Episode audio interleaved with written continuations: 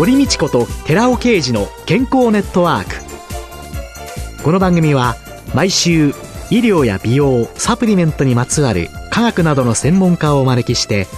私たちの健康のために役に立つお話を伺う健康生活応援番組です。包摂体サプリメントと エムジーオー マヌカハニーで健康な毎日をお届けするコサナの提供でお送りします。オリゴ糖が輪のようにつながってできたナノカプセル、シクロデキストリンをご存知ですか？シクロデキストリンはサプリメントに含まれる有効成分を包み込んで、熱や酸化から守り、体内への吸収率を高めます。コサナではシクロデキストリン研究の第一人者、神戸大学医学部客員教授の寺尾啓二社長による出張セミナーのご依頼を随時受け付けています。サプリメントにまつわる科学にご興味のある方はぜひ一度ご相談ください。お問い合わせは平日の午前くじから午後ごじはんまで、フリーダイヤル ゼロイチニーゼロ ヨンキューロク ゴーサンナナ、 フリーダイヤル ゼロイチニーゼロ ヨンキューロク ゴーサンナナ。 寺尾啓二のシクロデキストリン出張セミナーのお知らせでした。こんにちは、堀美智子です。今月は管理栄養士で糖尿病療養指導士の加藤智子さんをゲストに迎えて、糖尿病の基礎知識と対策をテーマにお送りしています。加藤さん、よろしくお願いします。よろしくお願いします。糖尿病と診断された、はい、その人たちを受け入れることっていうのはね、まあ、なかなかね、糖尿病療養指導士として、はい、加藤さんはどんな姿勢で患者さんと向き合ってらっしゃるんですか？はい、糖尿病であるという診断をされた後ですけれども、その病気であるということを受け入れることはとても難しいことだと思います。糖尿病であることをご家族の方や友人の方、またはあの職場に伝えるということはあの決してたやすいことではないと思います。周りに言えるかどうかというのは、まあ、その方次第でもあるんですけれども、うん、大切なのがあの相談できる方ですとか、うん、支えになってくれる方は周りにいるのかどうかというところを確認はしていきます。うん、悩んだり治療への不安ですとか、あの将来に不安をお持ちの方ですと、相談する相手が医療従事者、特にあの糖尿病療養指導士であることが多いので、患者さんの気持ちに寄り添ってどのようなことに悩んでいるのかとか、あの主治医になかなかちょっと言えないこともたまにあったりしまして、看護師や薬剤師、管理栄養士は細かい患者さんの悩みを聞くことも多々ありますので、聞く姿勢を大切にしているのが普段のモットーといいますか、取り組む姿勢になっています。患者に寄り添うってことが、はい、本当はとっても大切なのに、はい、うん、私なんか薬剤師ですので、はい、薬剤師だともうね、すぐ薬ポイッと渡して、はい、この薬の副作用はねっていうんで気をつけていただきたい副作用とかね、はいはい、そういうのを説明して、まあ、忙しい中で終わってしまったりする、はい、うん、でも本当はそうじゃないんですよね、はい、その人が抱えてらっしゃる悩みなんかもきちんと受け止めて寄り添ってあげることっていうのが本当は大切なんでしょうね、はい、食事療法って言った時には、これはカロリー制限っていうふうに考えていいんですか？すべてカロリー制限というわけではなく、第一の目的としましては、健康増進のために、まあ、食事をとるということと、食べ過ぎの場合ですね、肥満があるとか、何か特定の血糖値を上げる原因が糖質の取り過ぎということがありますので、糖質を取り過ぎていないか、特定の栄養素を取ることに偏っていないか、バランスよく食べるということが挙げられます。実際にどのような点に気をつければいいんですかね？はい、まずはあの食事の総エネルギーですね。いちにち食べる量をその方に見合った適正な量に抑えることが一つ目になります。その人の適正な量っていうのは、はいはい、どういうふうにしてわかるんですか？これはあのちょっとガイドラインというもので決まっているんですけれども、目安としては標準体重を維持するくらいの食事の量になります。だいたいその身長からその人の標準体重を計算する。あ、はい。そしてその標準体重に合ったカロリーがどのくらいかを計算をして、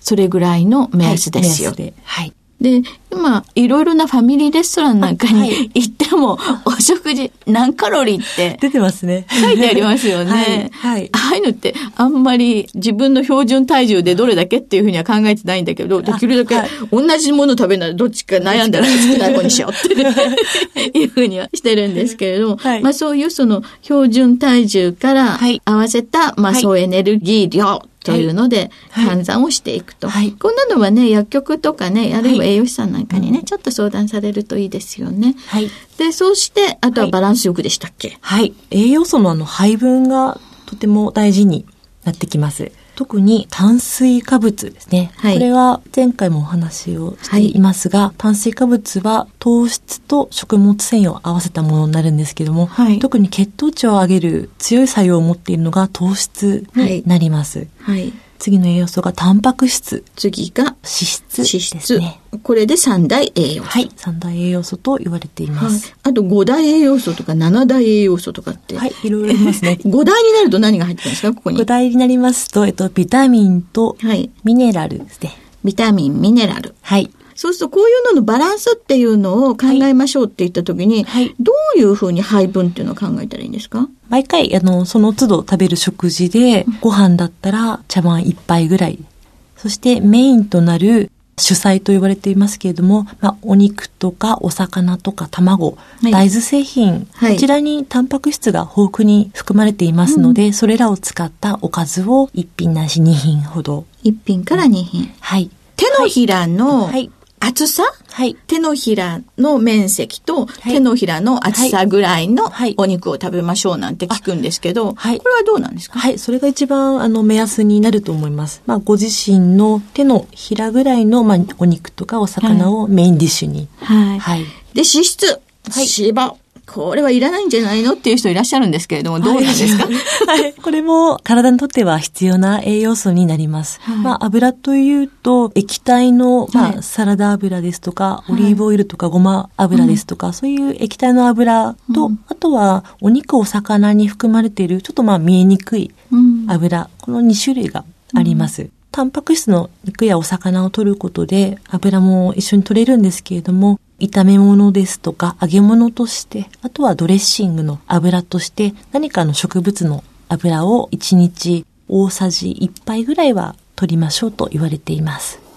理想としましては、いちにちいっかいは何かお魚料理を食べるといいのではないかと思います、うん。で、じゃあ、その、先ほどね、標準体重での総エネルギーっていうふうに言われたんですけれども、はいはい、具体的に計算していただくと、はい、例えばひゃくろくじゅっセンチの方って言ったらば、はいはい、どのくらいになるんですか？はい、ひゃくろくじゅっセンチの方ですと、身長を いってんろく と例えばしますと、まあ、いってんろくかけるいってんろくかけるにじゅうに という数字をかけます。で、このにじゅうにというのをかけると、ごじゅうろく、標準体重がごじゅうろっキロという計算をすることができます。いわゆる一番健康であるというボディマスインデックス、はい、それがにじゅうにの日と計算する、はい、それがその人の、はい、理想という、ね、理想体重、はい、ということになるんですかね、はい、その体重で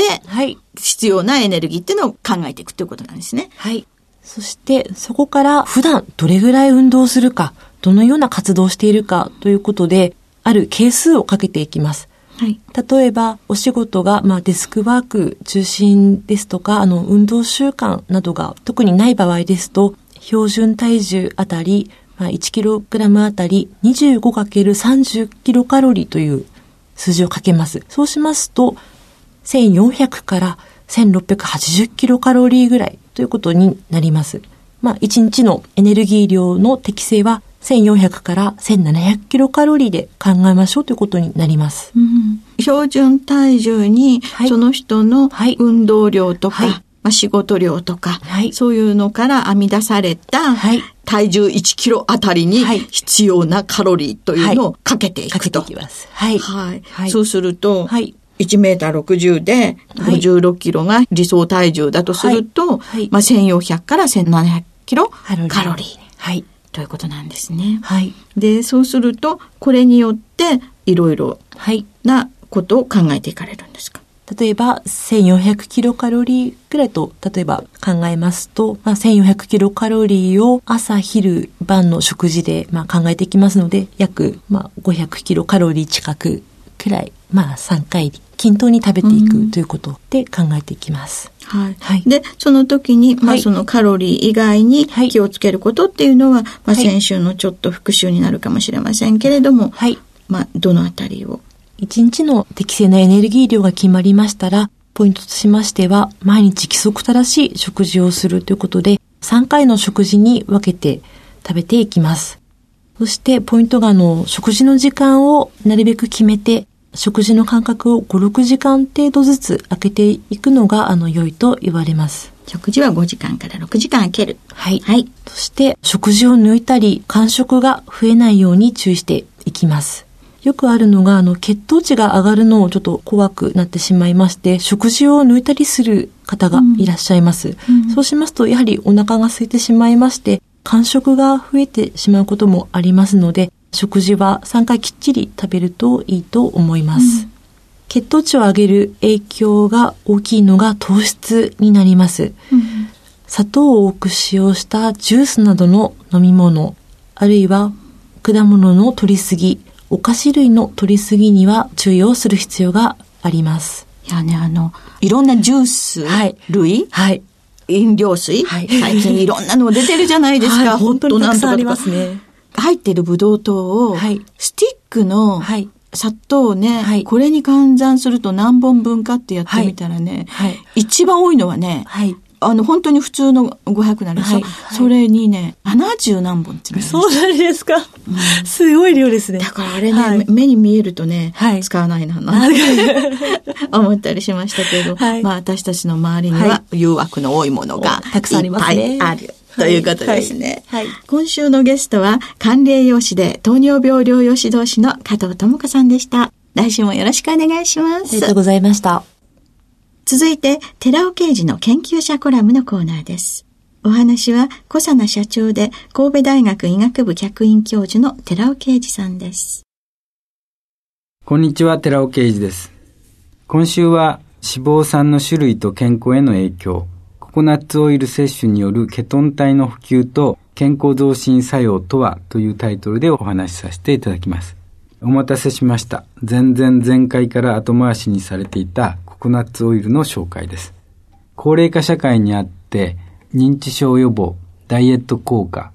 美容効果のあるものとしてココナッツオイルが最近にわかに注目され始めています。ココナッツオイルの主成分はラウリン酸などの中鎖脂肪酸です。中鎖脂肪酸は母乳の脂肪分にも数パーセント含まれていることから、せんきゅうひゃくろくじゅうねん頃からすでに専門家の間では注目されており、未熟児の栄養補給に利用されています。それが最近になって米国やフィリピンでココナッツオイルに関する研究がさらに活発化しています。そしてそれらの研究報告が日本のマスコミでも知られている著名な有識者の目に留まり、特にダイエット効果と認知症予防効果の知見がテレビ等で一般の方々に伝えられ、日本でブームになったという構図です。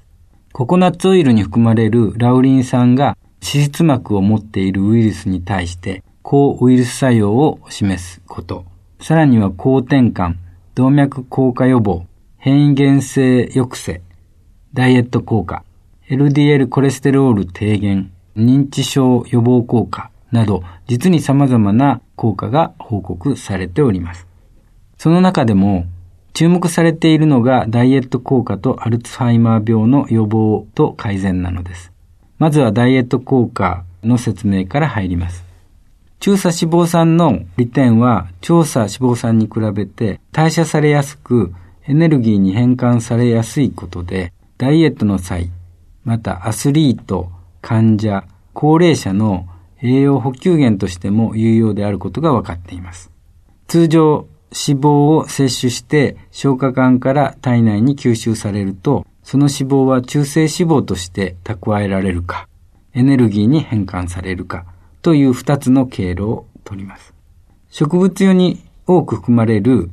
長鎖脂肪酸はリンパ管や静脈を通って脂肪組織や肝臓に運ばれ、分解され、貯蔵されていきます。しかし中鎖脂肪酸は小さい分子であることから、膵液や胆汁がなくても速やかに吸収され、門脈を経て直接肝臓に移動して、ミトコンドリアではなくてペルオキシゾームで酸化され、エネルギー変換されるわけです。中鎖脂肪酸、長鎖脂肪酸を問わず、脂肪酸は肝臓の肝細胞内のミトコンドリアでエネルギー産生に必要なアセチルコエンに変換されます。つまりこの変換はミトコンドリア内で起こるのですけれども、長鎖脂肪酸がミトコンドリア内に入る場合は L カルニチンという物質が必要なのです。一方で中鎖脂肪酸の場合は L カルニチンが必要なく入っていけるのでエネルギー変換されやすいということになります。この説明で年齢とともに L カルニチンの体内生産量が減って長鎖脂肪酸の多い肉類を食べてもエネルギーに変換されず中性脂肪として蓄えられて肥満につながることがよくわかると思います。エネルギー産生のためのクエン酸回路を回すにはクエン酸が必要です。クエン酸はアセチルコエとオキサロ酢酸との反応によって生成します。オキサロ酢酸はピルビン酸から生成されますが、そのピルビン酸の原料はブドウ糖なわけです。よってブドウ糖がなければアセチルコエはクエン酸回路には使われずケトン体となるということになります。ここちょっと難しいので内容を短くまとめます。ブドウ糖を摂取しなければ中鎖脂肪酸はケトン体になる。そしてケトン体は血液で他の組織や臓器に運ばれてエネルギー源として利用できるということです。ブドウ糖を摂取して体を維持するための十分なエネルギーが得られている状態では、ケトン体はエネルギー源としては使われません。しかし、ブドウ糖を摂取しなければ、エネルギー源として蓄えていた中性脂肪を利用しなければならないわけです。そこで、ブドウ糖の元である炭水化物の摂取を抑えて、ココナッツオイルを摂取すれば、ブドウ糖がエネルギー源として使えず、体はココナッツオイルからのケトン体を利用するようになります。その際に、中性脂肪からのケトン体も同じものですので、中性脂肪も同時にエネルギー消費に利用されることになるのです。これが、ココナッツオイルに含まれるラウリン酸などの中鎖脂肪酸のダイエット効果です。お話は小佐奈社長で神戸大学医学部客員教授の寺尾啓二さんでした。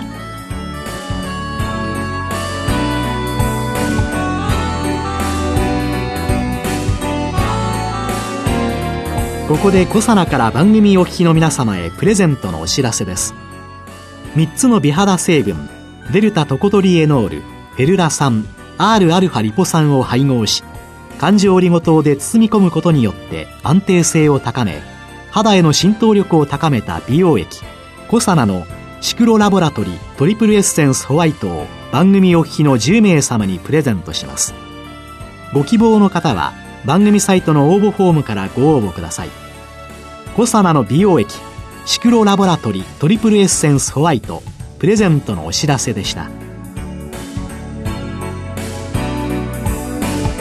堀美智子と寺尾啓二の健康ネットワーク。この番組は包摂体サプリメントと エムジーオー マヌカハニーで健康な毎日をお届けするコサナの提供でお送りしました。